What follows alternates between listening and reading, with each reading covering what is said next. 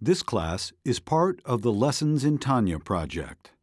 More classes available at lessonsintanya.com.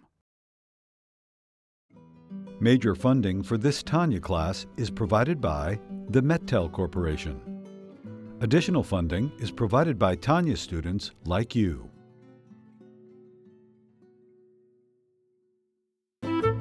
Lessons in Tanya.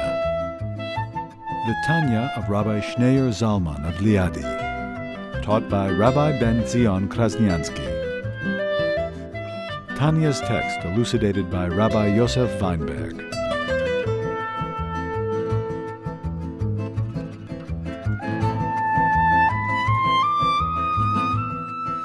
We are on page 144, middle of letter number 26.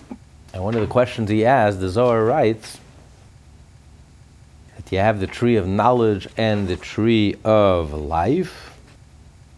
And uh, the Torah scholars receive their sustenance from the tree of life, and the Amiyah the uh, earthy ones, the simple folk receive their life from the tree of knowledge, and as long as the the uh, Torah scholars, or compared to Shabbat, are dependent on their livelihood, their sustenance, they receive their sustenance from the weekday from the Amaya Aretz, from the simple folk, and therefore they have to study uh, the Talmud versus Mashiach will come and then we'll receive our sustenance from the tree of life, then our, they will, uh, uh, engagement will be exclusively the study of Kabbalah, the tree of life. And the question he asked, were many Torah scholars who were, even in the times of the Talmud, were independently wealthy and they were not dependent on the, on the simple folk, on the average person. So why, they were self-sufficient, so why do we find that uh, these rabbis then studied most of their time was occupied in the studying of the re, uh, revealed part of the Torah, the Talmud, the Mishnah, Halacha. Rabbi Shimon Bar Yochai, the author of the Zohar himself, the overwhelming majority of his time he spent studying the uh, revealed part of the Torah. The question is why? He was not dependent on the, uh, on the for nourishment, for sustenance. For 13 years, he lived in the cave, miraculously off the carob and the water, the spring, wellspring. So, and for those 13 years, most of his time he spent studying Talmud and Mishnah and Halacha, versus the small amount of time, quantity-wise, that he spent on the Zohar, on the Kabbalah and the mysticism. So he explains, that's what he's going to explain now. Page 144 the uh, middle of the page, and this is the meaning of the statement. And this is the meaning of the statement in Ra'aya Mehemna. While the tree of good and evil dominates the world, these sages who are likened to the Sabbaths and festivals have nothing except what is given to them by those who are called unsanctified ones. This means that at the time of the exile of the Shekinah, which grants life force to the Chitzonim that belong in the realm of Klipa Noga, from which the mixed multitude derive their life force and from whose distilled essence the Torah scholars are nourished during the exile. At this time, the main spiritual task of man and the main purpose of being engaged in Torah and the commandments is to disencumber and elevate the sparks, as is known from the teachings of Rabbi Isaac Luria of blessed memory. For this reason, study chiefly involves deliberation and argumentation on the laws of Issur and Heter, impurity and purity in order to disencumber the committed and the pure from the forbidden and the impure by means of a, a deliberation and argumentation on the law with wisdom, understanding, and knowledge, with all the three intellective faculties of the soul that clarify the law. He means to say that this era, the era that we're in today, the era of exile, is a time when the world receives its nourishment and its sustenance from not God forbid that the Torah is from the tree of uh, knowledge. God forbid the Torah is Eitz Chaim. Every word, every letter in the Torah is divine and pure and 100% divine. And it contains the infinite. It's the world is under the uh, influence of the tree of knowledge. The world is in a confused state where good and evil are mixed together and, and there's confusion and it all begins with the lack of clarity it all starts with the confusion of ideas. The world is confused, good and evil is confused and mixed, and you don't know where good begins and evil starts, or vice versa. Everything is so confused and clouded. Nothing is simple, nothing is clear, nothing is black and white. Good is not 100% good. Too much of a good thing can kill you. Too much sweetness can kill you. Eat great food, but eat too much of it, it'll kill you. Poison is not necessarily a bad thing. You have medicines that you make from, uh, from poison. You have a person who's good and kind, but uh, there's an ego involved as well. He will do a kindness, but he wants uh, recognition, he wants. Uh, so there's ego involved. A person who appears to be kind and inside is not kind. You know, the outside is not like the inside, and the inside is not like the outside. And nothing is black and white, nothing is uh, simple, nothing is 100%. So there's a lot of confusion. And it all begins with the confusion of ideas. So the, the main service, the main purpose of studying Torah is really to clarify, to sift through and to clarify the good from the evil, what we should draw near, kosher. We can elevate, we can embrace. It could be elevated, what we have to distance, not kosher, guilty, not guilty, obligated, not obligated, pure, impure all these judgment, judgments we have to make, the very clear, decisive judgments we have to make, which all comes from clarity of vision. You have to see things very clearly in order to be able to make a judgment call. To be able to judge, really, you have to have a very profound insight. And that's what it's going to say now that Torah is so powerful. Torah comes from Chachma, and all clarifications comes from Chachma. Chachma is the beginning of consciousness. Chachma is the creative idea. Chachma is vision, to see. You have to have such clarity of vision to be able to distinguish. Because it could be very smart people, but they can't distinguish. They have no ability to distinguish. They fall for all, how many so called brilliant people fell for communism and other ideas that sounded nice on the surface. In real life, completely failed and collapsed and just doesn't work.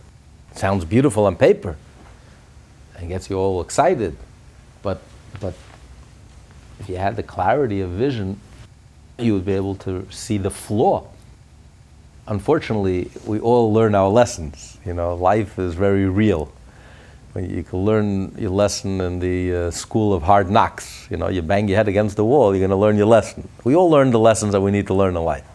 But unfortunately, for most of us, we have to learn the lesson by getting knocked around and, and uh, doing all the wrong things and doing it again and again and again and being knocked in the head again and again and again until finally something, something, uh, something clicks that, you know, maybe I'm doing something wrong, maybe I should try something else. Um, but but uh, so in real life it doesn't work. And only afterwards you look back. Today, communism is a joke. Only today you can look back and you can dissect and say, wait a minute, okay, so what was the flaw? In the 19th and 20th century, this was the rage. This was, this was the, uh, all the intellectuals were excited about it and and anyone who dared question it was killed. I mean, in Russia, you were killed if you dared question it. How dare it's two plus two is five. You don't see it. I mean, so obvious. How dare you question? It's like two plus two is four. The emperor has no clothes. Today, that it's the joke that it is, and it's completely discredited, and it's failed in every market that it's been tried. It's completely failed. Now you start dissecting and realize the flaw in Marx and Engels. The whole flaw was completely flawed, totally flawed, beginning, middle, and then it never made sense in the first place. But people were so dazzled by the idea, and the concept, and the you know, the conception, the, you know, all the brilliant, uh, we call them savant, to be, we don't want to be, you know, we don't want to be harsh, but that's what they are, savant idiots. But all these brilliant people that come up with these ideologies that, that oh, on paper, everyone was excited.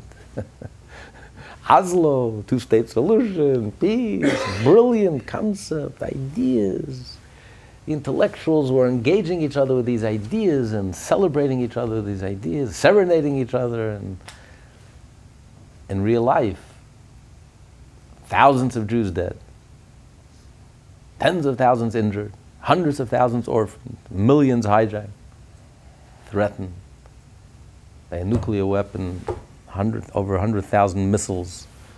Hamastan, which is right at the, the greatest breeding ground of terrorism in Israel's border. Now you look back to 20 years later and you say, oh, something was wrong with this concept. you have to you start dissecting it. Obviously, the whole concept was flawed from beginning, middle to end. But the problem is when you don't have vision, and visionaries are not popular. Most visionaries in history were burnt at the stake because they went against the flow. Starting with Abraham. Look at Abraham, the visionary. He was thrown into the fire. He was, he was, they tried to murder him, tried to burn him alive because of his vision of monotheism. And now monotheism has dominated the world. You know, the most popular concept in the world. The Bible is the world's bestseller. But it didn't start that way. It started with Abraham, who was one Jew against the whole world. It's called Avraham Ivri, one Jew who stood up against the whole world. It was completely in- politically incorrect. He smashed all the idols. His father ran the Bloomingdales of idolatry, single handedly smashed the idols, was thrown into prison, was thrown into the furnace, challenged everything, the politically correct assumptions of his day. But this is a visionary. You know, real visionaries, if you see that 2 plus 2 is 4, even if the whole world says that 2 plus 2 is 5, that's why they always complained against the Jews. You're 0.1% or 0.2% of the world population. How do you stand up to the whole world when 99.8% of the world is against you? Do you have the chutzpah and the courage and the guts to go against Christianity, against Islam, against, against the whole world, against the whole UN? The only thing the UN agrees on is to be anti Israel. Where does a tiny people, there are hardly any Jews in this world, where does it have the courage and the guts to stand up to the whole world? Aristotle is laughing. Plato is laughing at you. The whole civilized world is laughing. You know, in Rome, they made, they used to ridicule the Jewish people. A whole nation keeps Shabbat. A whole nation takes a day off from work. What, what, a, what a, it's pure madness. What kind of, what, what kind of concept is So where, where did we get the courage to stand up to the whole world? The Torah says you have to follow the majority. We're a minority of a minority of a minority. We're 0.2% of the world population. And the answer is if I see that 2 plus 2 is 4, even if 99.9% say that 2 plus 2 is 5, you don't waver, yeah, there's no, there's no question. You have the clarity. I see. I see the sun is shining. 10 Einsteins can stand and prove to me that right now the sun is not shining. I won't waver for a moment. That's vision, that's clarity.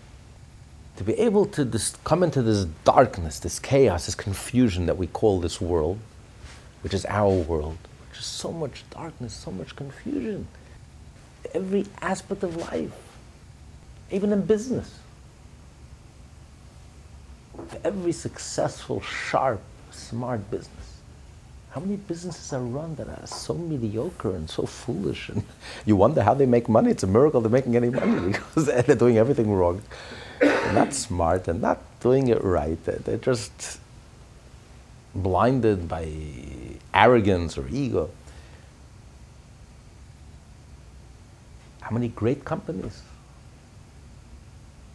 we grew up with and no, long, no longer exist? multi-billion dollar, the biggest companies in the world no longer exist. Completely lost it because of their own short-sightedness, arrogance. They read their own press releases. So everything is so confused, which all begins with confusion of the mind. You know where idolatry started from? Maimonides, who's, who's in his magnum opus, which is a book of halacha, gives us a whole history of, of idolatry which is uncharacteristic. Maimonides tells us do's and don'ts, guilty, not guilty, obligated, not obligated. Why does Maimonides give us a whole history of idolatry? Because Maimonides is explaining to us that idolatry primarily is an intellectual problem. It's crooked thinking. It's not just a lack of faith. Idolatry begins with crooked thinking. And crooked thinking leads you down to literally to idolatry. And crooked thinking has been around from the beginning of time and nothing has changed. there's one Abraham and there's so much crooked thinking. And that's what the Torah does. The Torah gives us clarity. The Torah gives us vision. The Torah gives us depth. The Torah gives us emes to cut through all the baloney and all the confusion and all the. Oh, how did idolatry start in Maimonides? Because he asked the question. People make a mistake. People think that Abraham invented monotheism. Simply not true. Adam was the first monotheist. God created the world. The whole world were monotheists. Adam and Chava, they were in the Garden of Eden. So how did the world, the question is not how did the world discover monotheism? The question is how did the world get to idolatry? How do you start from monotheism and you end up in idolatry? That's the real question. And he says, it didn't happen overnight. A person is, is traveling on a highway, you don't suddenly find yourself lost in the middle of the wilderness, in the middle of the forest, surrounded by wolves and hyenas and lost. You make a crooked turn. One crooked turn. And you start going crooked and you go deeper and deeper, and before you know it, you're so far blundered, you're so lost, you completely, you can't even find your way back anymore. How did it start? He says it came, it all started with a crooked idea. Well intentioned, but crooked. What was the idea? They thought, not out of denial of God, they believed in God. They knew there's a God. But they thought, out of my respect for God, I have to respect his ministers. Just like when you respect the king, you have to respect those who he appointed to be his cabinet members, his ministers, to help him run his country. So, out of respect for God, since God chose the, the moon and the sun, and we know how the energies of the sun and the moon affects life so profoundly, and the stars, and, and especially the angels.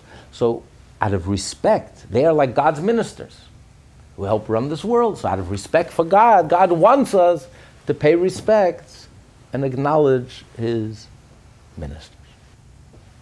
Sounds good, right? We'll get to a minute where they went wrong. But then came the next generation. Next generation already took it a step further.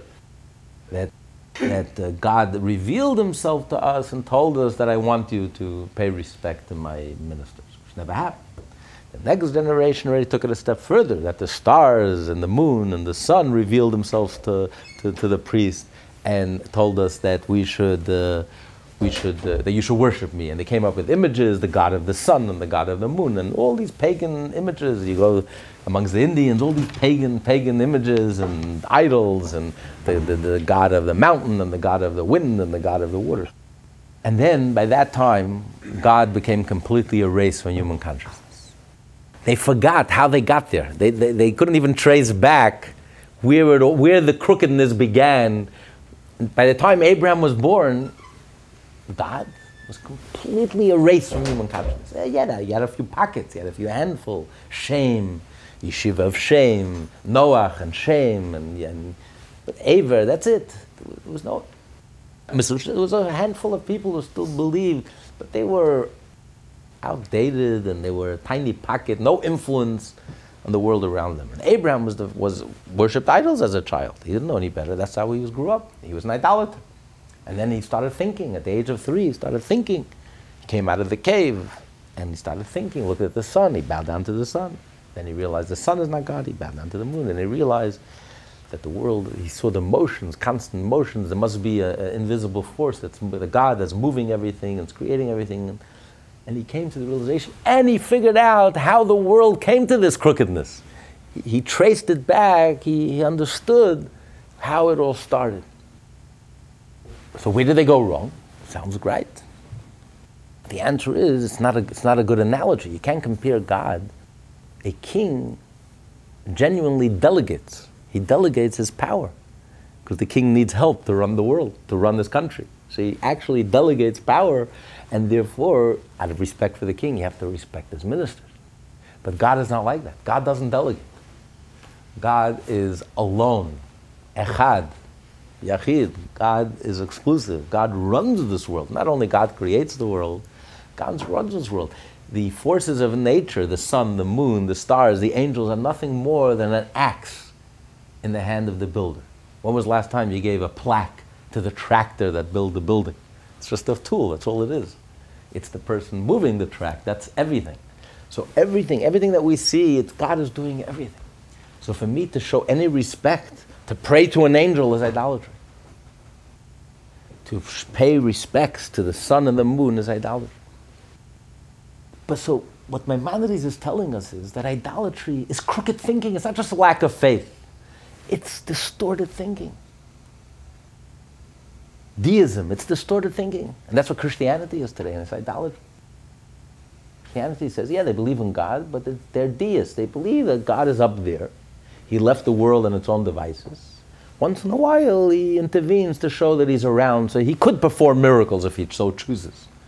But other than that, God is too busy to get involved in the nitty gritty of this world. He lets the world run on its own devices. To a Jew, this is idolatry. God is alone. We don't believe in Trinity. We believe in unity. Hashem Echad. You know, Jews, Jews for, for, G, for J makes as much sense as uh, vegetarians for meat. it's diametrically opposed. It's two opposites: Trinity and unity. I mean, Judaism and Christianity is like a, a, a thousand. I mean, it's, it's 180 degrees apart. It's because we believe that God not only creates the world, He runs this world. So, but it all started with crooked thinking, distorted thinking, and and ideas of consequence. Crooked thinking has consequences. It's not innocent. Oh, it's a bad idea. So what do you care? People are excited, enthusiastic, passionate. All that matters is that they're passionate. No. if you're passionate about a very foolish idea, a crooked idea, distorted idea, that has dangerous, dangerous consequences. It's a bubble. You create an artificial reality. You live in an artificial reality and it may sound good for the moment, but at the end of the day, you're going to bang your head against it and you're going to get hurt, and people get hurt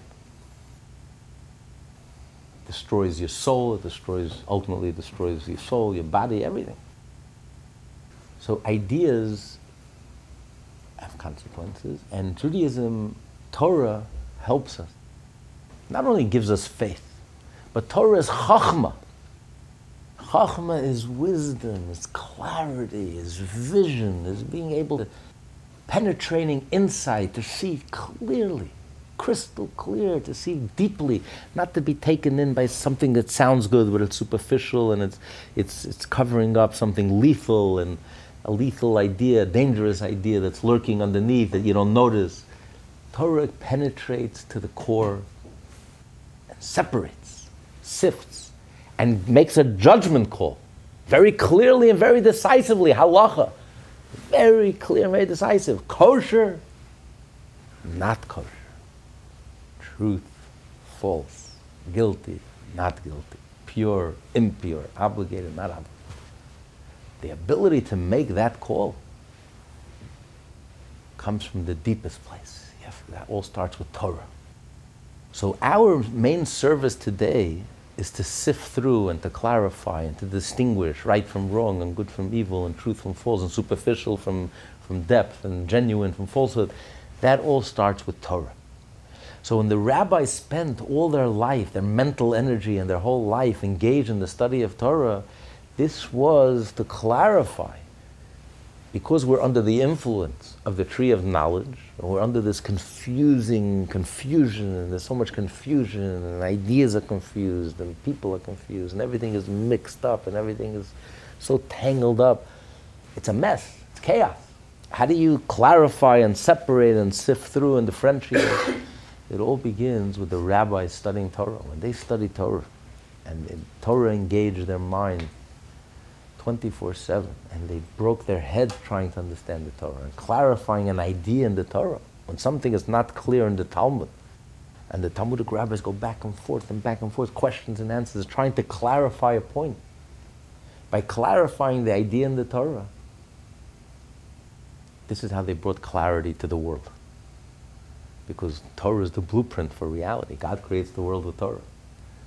So when you have clarity in the Torah, you dispel all the clouds and the confusion and the darkness, and the sun shines. Now you have clarity. This brings clarity to the world. And this is the main service in the time of exile.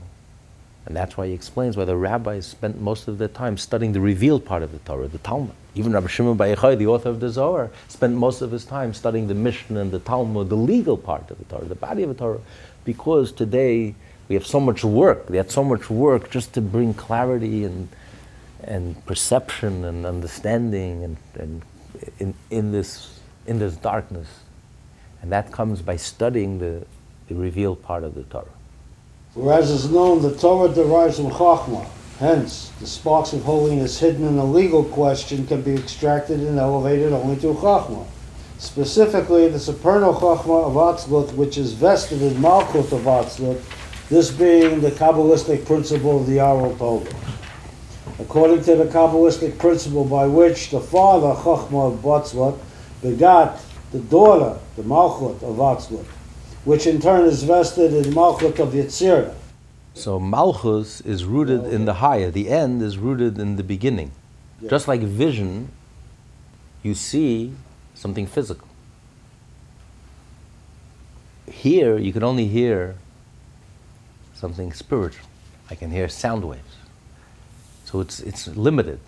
With my hearing, I could only hear something that's spiritual. But the vision is much deeper. Vision reaches much further. With vision, I can even see something physical and tangible and see it all. So with Chachma, Chachma is very far reaching. With Chachma, I reach Malchut and I can apply it to the practical, to the day to day, to bring clarity in this world. And from, that's the root of the Mishnah, which the Mishnah is the source of halacha, which is the Mishnah tells us kosher, not kosher, makes all these judgments. Do I embrace or do I reject? Does it have the ability to be elevated or must I reject it? So, so Mishnah brings all that clarity and all those decisions, those judgment calls, and those decisive decisions. How to deal in real life. How do I approach real life situations? So that all is rooted in Chachma. This accords with the Kabbalistic principle of the Mishnayot and the taught that are vested in the Kalippa which corresponds to the world of Yetzirah, where there begins the knowledge of good and evil, which is inherent in Noga. For the Kalippa Noga is, in the world of Yetzirah is equally good and evil. A variant reading and the Varaisa that are vested in the Kalipit Noga, which corresponds to the world of Asiya, from where there begins the evil of Noga, for the Kalipit Noga of Asiya is mostly evil and minimally good. The above is known from the teachings of the Arizal, uh, Ari uh, Ruri of Blessed. Now he's going to say something wondrous that we find that all Torah decisions could only be made in this world. Only by the rabbis living in this world, in the physical world. Torah is not in heaven. Torah cannot be decided in heaven. Right. The disembodied souls in heaven or in the Garden of Eden, with all their tremendous insights and revelations and spirituality and depth and intensity and higher levels of consciousness, they simply do not have the power to render a halachic verdict. The only ones who have the power to render a halachic verdict is only the soul that's vested in the body who lives and operates in this arena, in this physical, physical world. Famous story in the Talmud, very dramatic story in Baba Metzia. There was an argument between, he's going to quote here, between Rabbi Lezer and um, Rabbi Lezer and his colleagues, Rabbi Lezer Hagadol, the great Rabbi Lezer, who was like the greatest rabbi. There was an argument regarding a certain uh, a certain oven, whether it's impure, receives impurity, cannot receive impurity. And um, Abel Lezer held one opinion, and all his colleagues disagreed with him. And the law states that whenever there's a dispute, the lone opinion is cancelled by the majority opinion. The lone opinion has to submit to the majority opinion the majority votes against you, at the end of the day, it's really a unanimous opinion because he has to humble himself and accept the Torah says you have to follow majority opinion. Abelezer refused to follow the majority opinion. He believed that he was right, And he was greater, he was greater than all of them. He was. And his beliefs were rooted, very deeply rooted. And uh, he says, I'm sorry, I can't, I think you're wrong and I can't accept it. He said, if the, if the law is like me, the, the, there was a stream outside the synagogue. Said that stream should flow, instead of flowing downward, should flow upwards. And the stream started flowing upwards. The rabbi said, It's very impressive. We know you're a miracle worker and you're very holy, but it doesn't change the reality. To us, your opinion makes no sense, and we're not going to follow your opinion. He says, If I am right, Rabbi Lezer says, this tree that's right outside the synagogue, let it be uprooted. And they saw it flying up. he says, Very nice, but it doesn't change our opinion. You haven't convinced us that we're wrong. It's very nice. We're very impressed with your holiness and your mysticism, but it doesn't change our understanding of this halacha. Torah has to be understood, and it makes no sense to us. He says, If I am right, let the walls of the synagogue collapse on you. and the walls of the synagogue started collapsing. Rabbi Yehoshua got up and started yelling at the walls. Don't mix into a fight that has nothing to do with you. It's between us and the rabbi. So the walls, out of respect, never came back to their original place. Remain. Maybe some synagogues are like that. You know, they're never, they're never a little broken because of the fights in there. But then he said, "If I am right, let a heavenly voice let the heaven affirm that I am right. And the heavenly voice said, the law is like Rebbe Lezer. Rabbi Yehoshua got up and he said, with all due respect, Hashem, Torah lo b'shamayim. Torah is not in heaven. Torah was given to us from heaven at Mount Sinai, and from that point on, Torah was given to us, and we are the only ones who can decide what halacha is. It has to make sense in our human mind, we have to learn, we have to understand, and we have to be totally honest and be egoless and genuine about it and trying to understand the divine mind. But ultimately, a rabbi cannot make a halachic verdict unless it makes sense to him. A genuine rabbi can't just repeat things. He's not a rabbi. Can't make a halachic verdict. Give a halachic verdict all the rabbis that were accepted by the Jewish people, the great rabbis throughout the generation that were accepted by the entire Jewish people, they learned it thoroughly. They were God fearing, first and foremost, because they were very anxious, make sure they're getting it right. Because when you come to a rabbi, with all due respect, I couldn't care less what the rabbi thinks. I mean, even if it was Moses himself, with all due respect, I'm sure it would be very interesting to hear Moses' opinion. But honestly, we couldn't care less what Moses' opinion is. What we care is what's God's opinion the rabbi and Moses were trained to tell us to, to decipher, to decode what the Torah is telling us. We believe that the Torah is the blueprint for life. Torah is the answer to every question that will come up. Right, wrong, the right approach. But not everyone can see the answer in the Torah. Come to a rabbi who had the training and was God fearing. And he approaches it with tremendous trepidation because he's representing God. He's not coming to give his own personal opinion, his own take on the matter, his own political slant. He's coming to tell me what does the Torah say about this situation. Do I go right? Do I go left? Right or wrong? Yes or no? I need a clear, decisive answer. What is God telling me at this moment in time, in my position, here and now, today, in this situation? So even if the rabbi learned it and knows it, he goes back and he doesn't sleep that night. And he busts his head and he prays and he asks Hashem, please give me guidance. I, God forbid I shouldn't misrepresent you. And this rabbi is a truly God fearing person who uh, being a rabbi is not a career for him. It's a divine calling and he's genuine, authentic, and, and he's very learned, obviously and he tries to the utmost of his human ability, then Hashem will help him. Hashem will guide him. He will have God's help and guidance. There's a famous story, the Noda B'Yehuda, Rabbi Yecheskel Landau, the famous rabbis, the greatest rabbis in Eastern Europe at the times of the Baal Shem Tov. His wife was actually a relative of the Baal Shem Tov. So he was uh, auditioning to be the rabbi in Prague, one of the youngest rabbis ever to become rabbi of this illustrious Jewish community and they put him through the ringer. You, you know, to be a rabbi, you to, they questioned him every part of the Torah and the Talmud because it was a city filled with rabbis and scholars and geniuses in their own right. And they, they, you know, to become their rabbi, you had to be the rabbi of rabbis. And they asked him many questions, and all the questions he answered correctly, except one question they asked him, and he didn't answer right. And they called him on it. He didn't get this right. He says, You know what? I bet you, he says, that this question that you asked me is not a practical question. It's a theoretical question.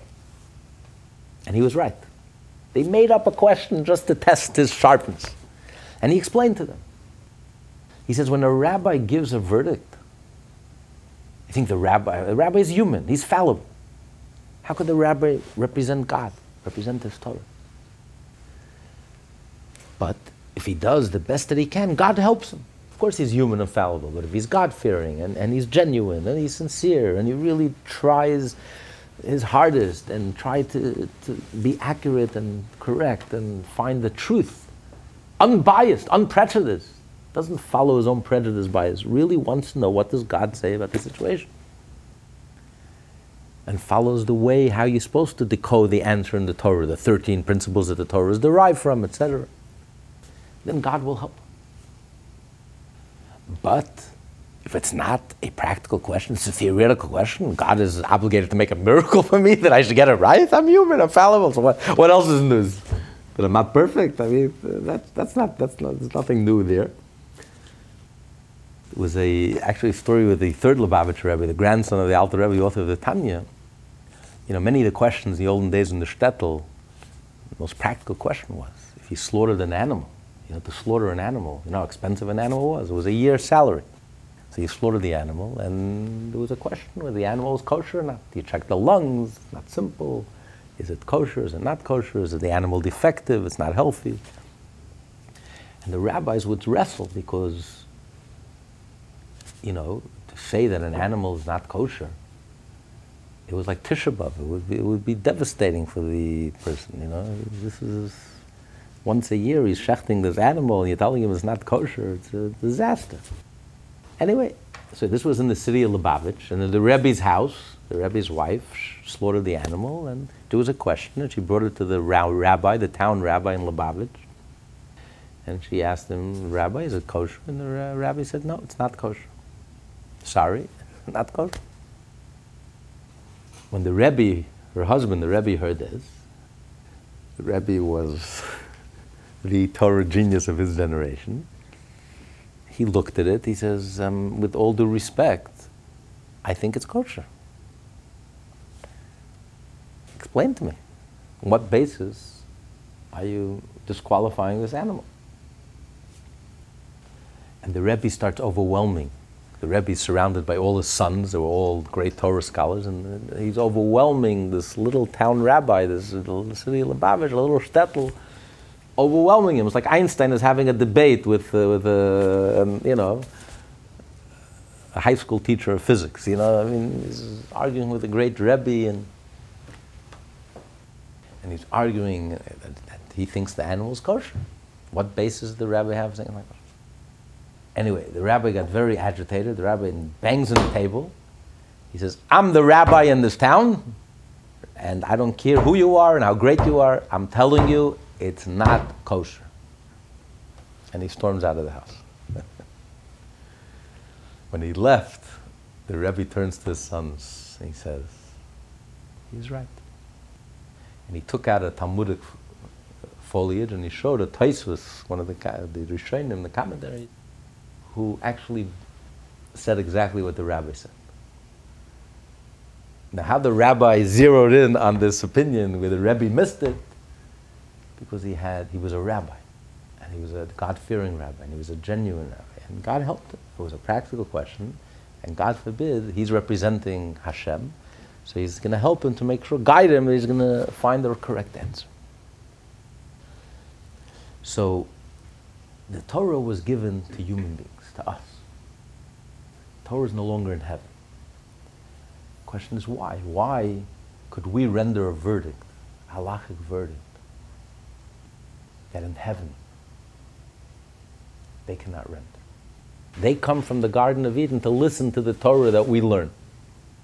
The souls in the Garden of Eden come to this world to hear how we study Torah, how we understand Torah. We nourish them, we sustain them, which is, which is wondrous. It makes, they come from the heavens, come to our world, our dark world, coarse, crass world, us finite, limited human beings. They come to hear the Torah that we're learning, how we understand the Torah. How does that work? Why is it? And the answer is that there's something very special in this world that's even superior to what they have up there. We say in the davening, in the Shabbat morning davening, we say, Ein aroch l'cha alakim. Right after the Baruch in the Shabbat morning prayer, on page 204. Ein aroch l'cha, there's nothing that can compare to you. The angel and there's nothing besides you. Efes biltecha, there's nothing but you. Umidai and who is compared to you? It sounds like poetic, right? Just a poetic repetition of the same idea. He spells it out. It's not poetic at all. He's talking about four different things. In this world is nothing that compares to you.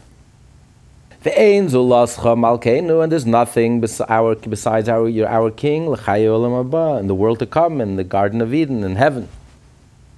There's, there's nothing besides you. There's nothing but you, our Redeemer in the coming of Mashiach. And there's nothing that compares to you in the time of resurrection. It's not just a repetition, a poetic repetition. We're talking about four different levels. Very quickly and very simply, Ein aroch lecha. Ein aroch lecha means you can't compare. You know, could you compare a drop of the ocean to the ocean? What's a drop in the ocean in comparison to the ocean? What's a candle in comparison to the sun? Nothing. could you hold a candle to the sun? You have a, you have a dollar, and Bill Gates has $80 billion. Could you compare the two? One dollar to 80 billion. So it's, it's like insignificant. But it's not inherently insignificant. After all, the ocean is made up of many drops. Bill Gates' 80 billion is made up of many bills. It's not inherently insignificant a candle on its own is very, very significant. If you're lost in the forest and it's pitch black, that little candle, oh, that candle is so precious. A drop of water.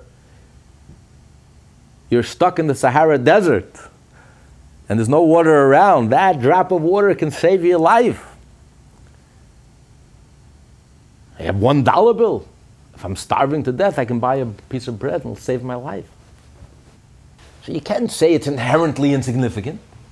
It's only when you compare the two, one drop in comparison to the ocean, one dollar bill versus eighty billion dollars, a candle versus the sun, the light of the sun, you say it's nothing. It's not inherently nothing. So that's the lowest level.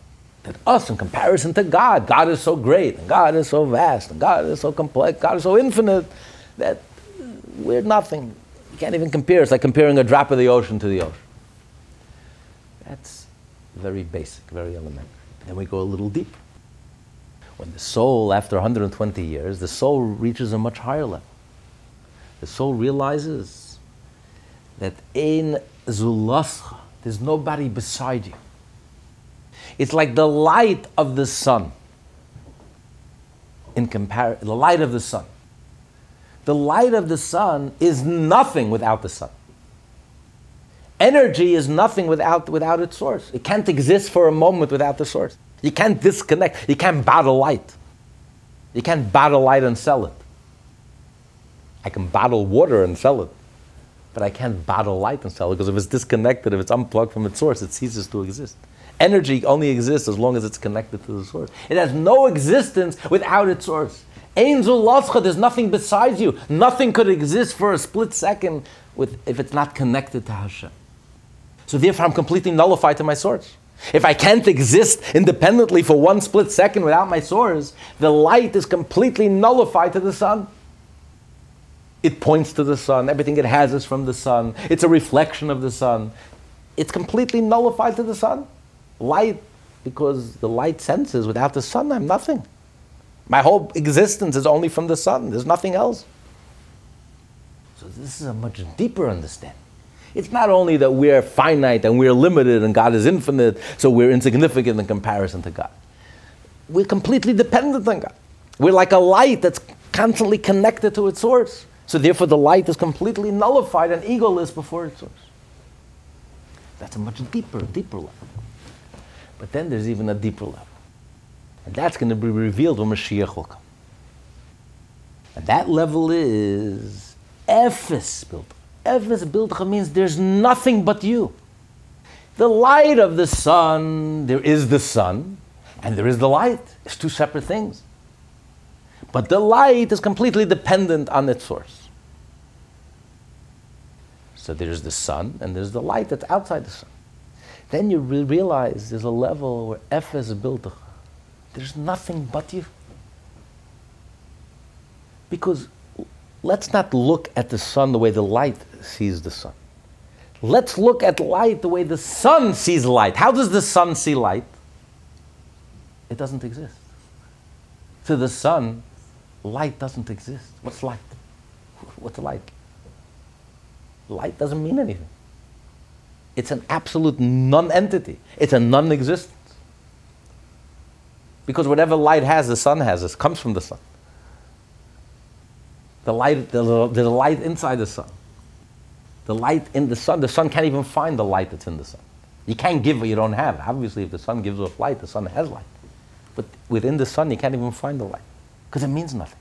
It's an absolute non being, non existence, doesn't add anything to the sun. It's completely insignificant to the sun. It's as if it, do- it's as if it doesn't exist. It means absolutely nothing. It doesn't change anything, doesn't add anything, it doesn't affect the sun. It, it means absolutely nothing to the sun. That's why it makes no difference to the sun if there is light, there is no light. It's a cloudy day, it shines, it doesn't shine, it's day and night. It means nothing to the sun, doesn't mean anything. It's a completely non entity.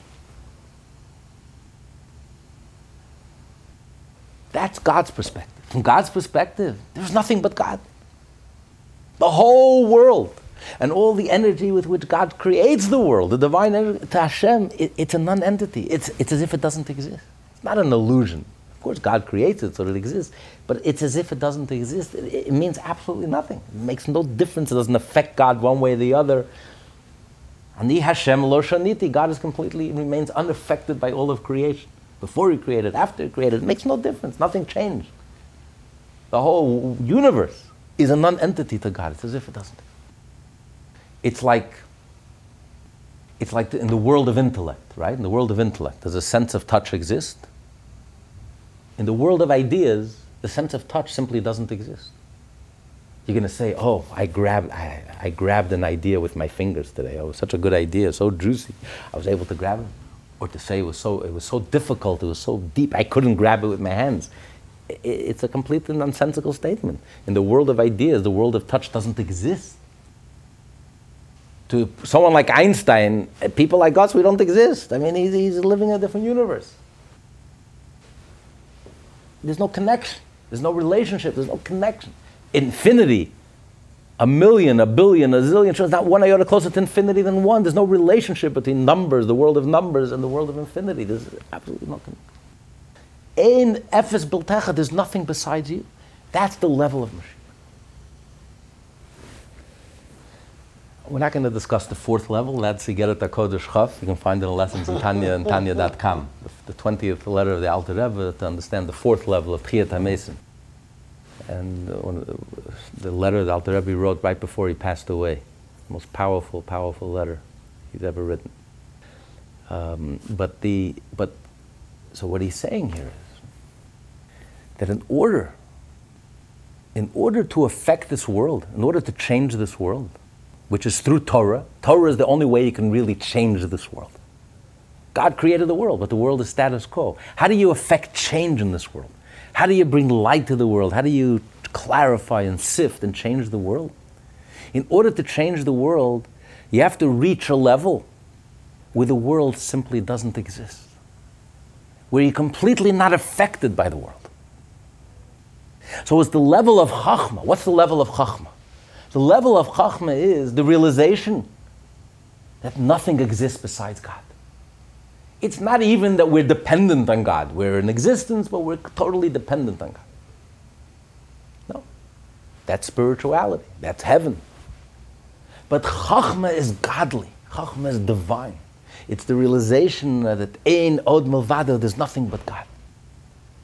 Only when you have that clarity, that there's no reality but God, and the world from God's point of view simply doesn't exist, like from the sun's perspective, light simply doesn't exist. Then you have the ability to mold the world, to shape the world, to redefine the world, to bring clarity to the world, to bring light into the world, to penetrate the darkness, and to reshape and change the world. So the only reason the Jew is able to do tikkun olam is precisely because we're not part of the olam. We come from, we're connected to the Torah, we're people of the book, we're connected to the Torah, where the world simply doesn't exist. And where is this level of Torah found? In this world. Because in order, in order to be able to reach this darkness, in order to be able to reach this place, this world, to bring clarity to this world, you have to reach the highest level. That's how Hasidus explains ultimately when you say, why did the soul come down to this world? For the soul, it's a plunge, it's a descent, it's, it's traumatic, it's from the peak to the, to the abyss. So we say, Yirida Tzorech Aliyah. The descent is in order to achieve an ascent. So conventionally, we understand that to mean that eventually by studying Torah and doing mitzvot, eventually you have the a potential to reach an elevation, to reach a higher level than the soul was before it came down into this world. But Chassidus says no. The moment the soul comes down to this world, it already has the aliyah. Because Hashem empowers the neshama It says when the neshama comes down to this world, the whole Tanya starts out, the beginning of the Tanya, Mashbiya Hashem give, administers an oath. Hashem, from the word Masbiya, Hashem satiates the neshama. Hashem gives the neshama extraordinary strength in order to be able to deal with the with this world and the body and the confusion and the conflicts and the struggles. So immediately, the moment it's born, it's given a boost, it's given an elevation, it's given a, an intensity, a strength that the soul doesn't have in heaven. So the Torah that's given to us in this world, we're given the level of chachma. That's even greater than the level, the, the spiritual level that's revealed to the souls in the Garden of Eden in heaven. We're given the level of chachma, that clarity, that, that, there's, that there's no other reality but God. And therefore, we have the power, only here in this world, we have the power to mold and to shape and to change the world. Change it from a dark, concealed place and transform it into something holy and wholesome and godly and good. To heal, to heal also. To heal, right. Everything. The world is sick and it needs a healing. Healing begins with a spiritual healing, which translates into material healing. And this all comes from Torah. That's that clarity and that's that, that, that, that so, so that's what he says now. Now, the intelligent will understand something far more remarkable, namely what happens in heaven above through the deliberation and elucidation of an adjudged ruling of the Gemara and of the earlier and later codifiers, which, before these deliberations, had been concealed. For by means of this clarification, one elevates this ruling from the klipot that were hiding and covering it in such a way that it was not known at all, or that its reasoning was not clearly understood. For the reason, underlying a particular halacha, derives mystically from the sphere of super, supernal Chokhmah, from which sparks fell into the klipot as a result of the primordial breaking of the vessels. As to the sparks of the Chokhmah which constitute the reasons, they are there in a state of exile, because the klipot rule over them and hide the wisdom of the Torah from both the higher and lower beings, both from the created beings of the higher world, such as angels and souls, and from men situated here in the lowly world.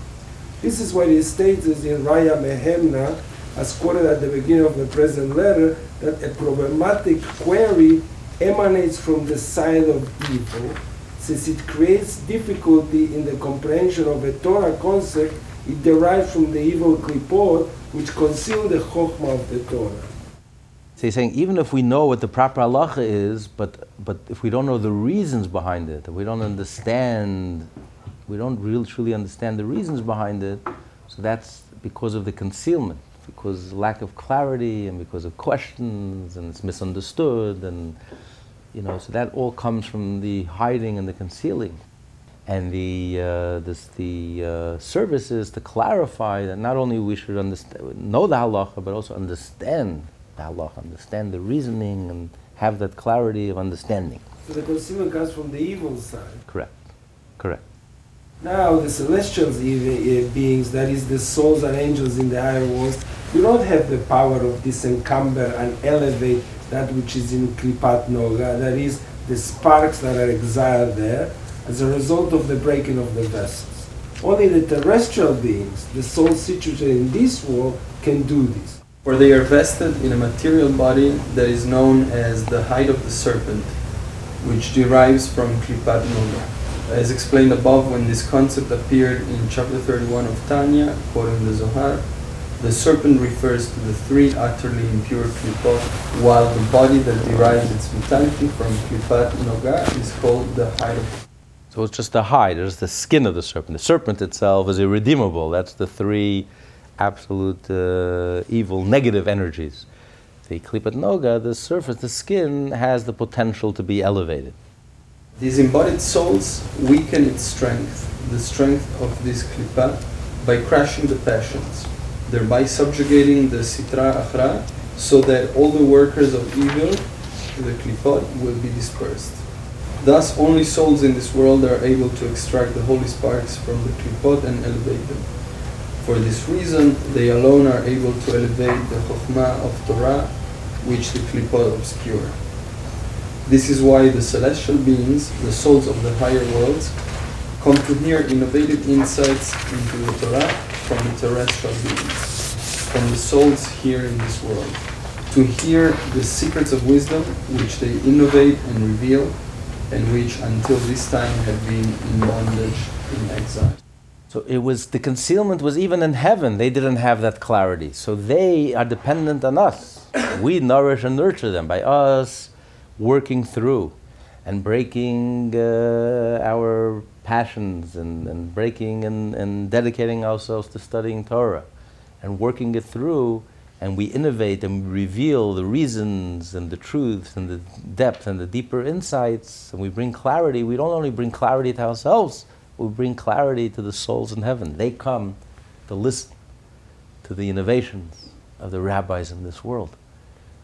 Um, and then he says, 50, Every Jew yeah. is able to reveal secrets of wisdom, to reveal and to discover a new insight, whether it be in the laws or in the homiletics and the revealed or in the mystical planes of the Torah, according to the nature of his soul's root and its consequent affinity with each of the above categories of the Torah.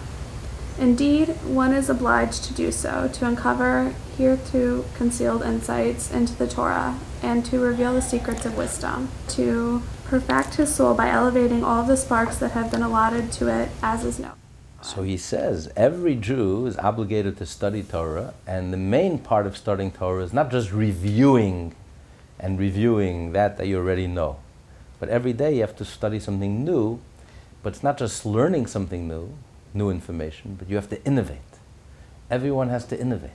Everyone has to come up with, uh, because every soul is so unique and every soul is so different. And the way you process an idea, if you truly understand the idea, truly process the idea, that it really makes sense to you because you don't fulfill the mitzvah of studying Torah unless it makes sense to you. If you study the Talmud and you study that Rabbeinu Tam had a kasha, had a question. It's a very interesting historical fact that in the 13th century, Rabbeinu Tam had a question. It's, it's, a, it's an interesting lesson in history, but that's not called studying Torah. Do you have a question? Does the Talmud make sense to you? Does this halacha make sense to you? The mitzvah of studying Torah is you have to learn and study until it makes sense to you. And if you truly break your head and you truly understand it till it becomes so crystal clear to you, that's innovation, not for the sake of innovation. Some people learn just to, to show off and to, to, innovate something and you're just wasting everyone's time and just, uh, you know, it's not worth the paper it's written on, you know, and don't, you know, someone once came to the Vilna Gaon for haskama, to get a, a, approbation, to get on his book that he published. And the Vilna Gaon is looking and he's looking and he says, real chiddush, real chiddush. He was very impressed. Wow, the Gaon likes my book. Real chiddush. He says, you know, we take shmatas and turn it into paper. But to take paper and turn it back into shmatas, he said, that, that's a chiddush. he was, why are you wasting my time? Why are you wasting your reader's time? You're hacking in you're just plopping, writing foolish things.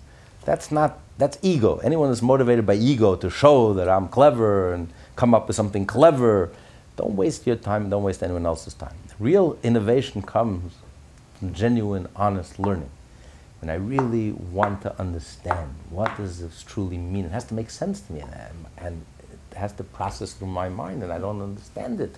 I'm repeating words. It's very in, nice words. I'm just repeating words. It's not something that I truly, truly get. It doesn't really click with me. When something really clicks with you, and you truly get it, the way you express it, that's innovation because you're unique. And the way you understand something, and the way you process something, and the way it clicks within you, and the way you, the emphasis that you put, and the, and and how you understood it, and how you got to the way you understood it, and the questions that you had, and the clarifications. That's innovation, not just for the sake of innovation. You know, that's that's people mistaking mistake this very very badly. Innovation meaning because you have to study Torah. Your soul is incomplete until you study Torah. Every Jew is given a portion in the Torah. And every Jew inherits the whole entire Torah.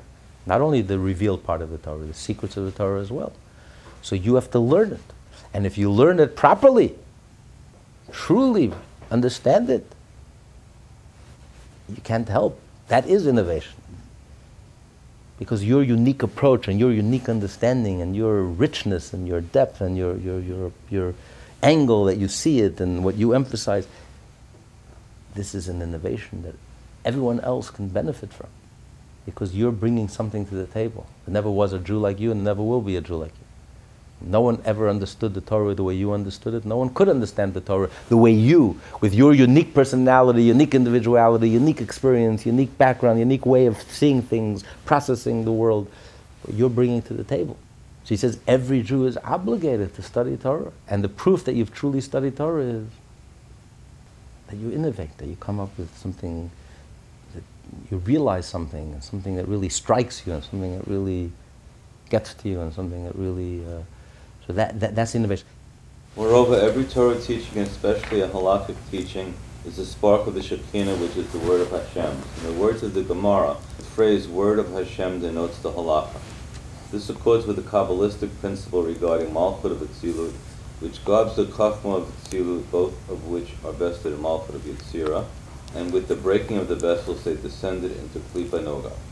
The words of Torah in general, and particularly the halachic word of Hashem, are thus exiled within the Klipo that conceal them. Accordingly, a scholar who brings to light a teaching long hidden in the Torah, or who resolves a problematic query and thereby clearly articulates a particular law, releases the pertinent spark of the Shekinah from the Klipo.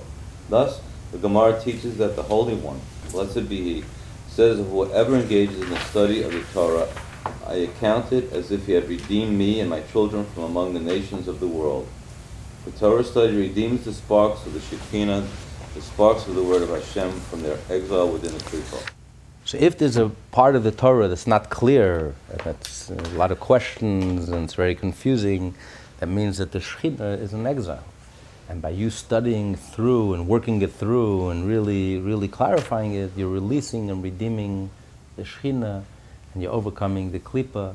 And um, so Hashem says, You redeem me, and by redeeming me, you also redeem the Jewish people, and ultimately, you redeem the world. And next week, we're going to learn how this is all the Torah study that we study today. But once Mashiach comes and there's no longer any hiding, any klippa, then the whole purpose of Torah studying implies something else entirely. It's written that souls study Torah in, in, heaven. Yes. So why do they lose the ability that they had before they went to heaven to innovate, etc., etc.?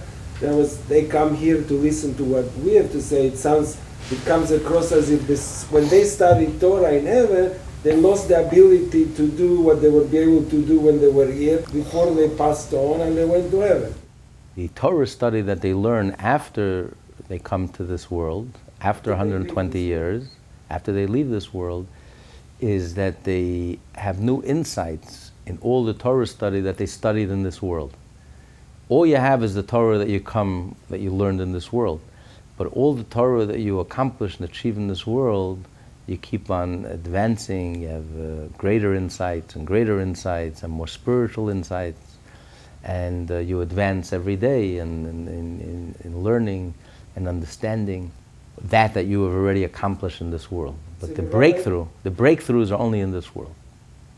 But, but a soul that is going to higher levels than the breakthroughs that they achieve in this world, why does it need to come here to listen to, to what no. we to our breakthroughs. The breakthroughs in, up there are a more spiritual understanding of that that you have already understood in this world.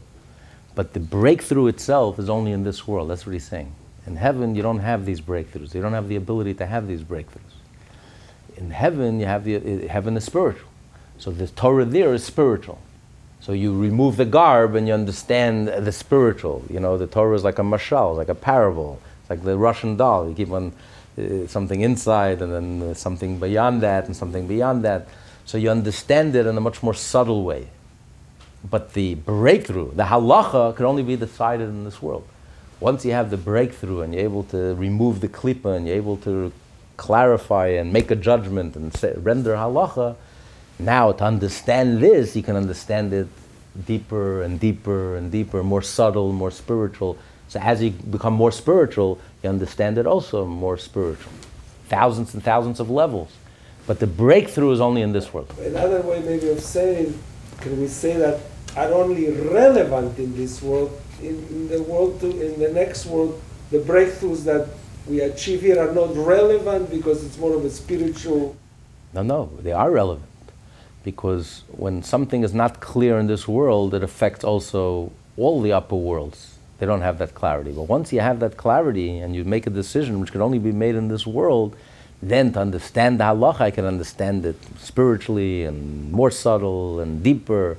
But the only one who can tell me what the halacha is is only in this world. In heaven, with all their understanding, with all their spirituality and all their advances, and all they do is study Torah day, day, night. Uh, they cannot render a halachic decision. They don't have that power. They don't have the ability to make that breakthrough. It's only in this world, in the darkness, in the confusion, in, the, in this chaos, in this coarseness and crassness with the physical body, we have the chachma.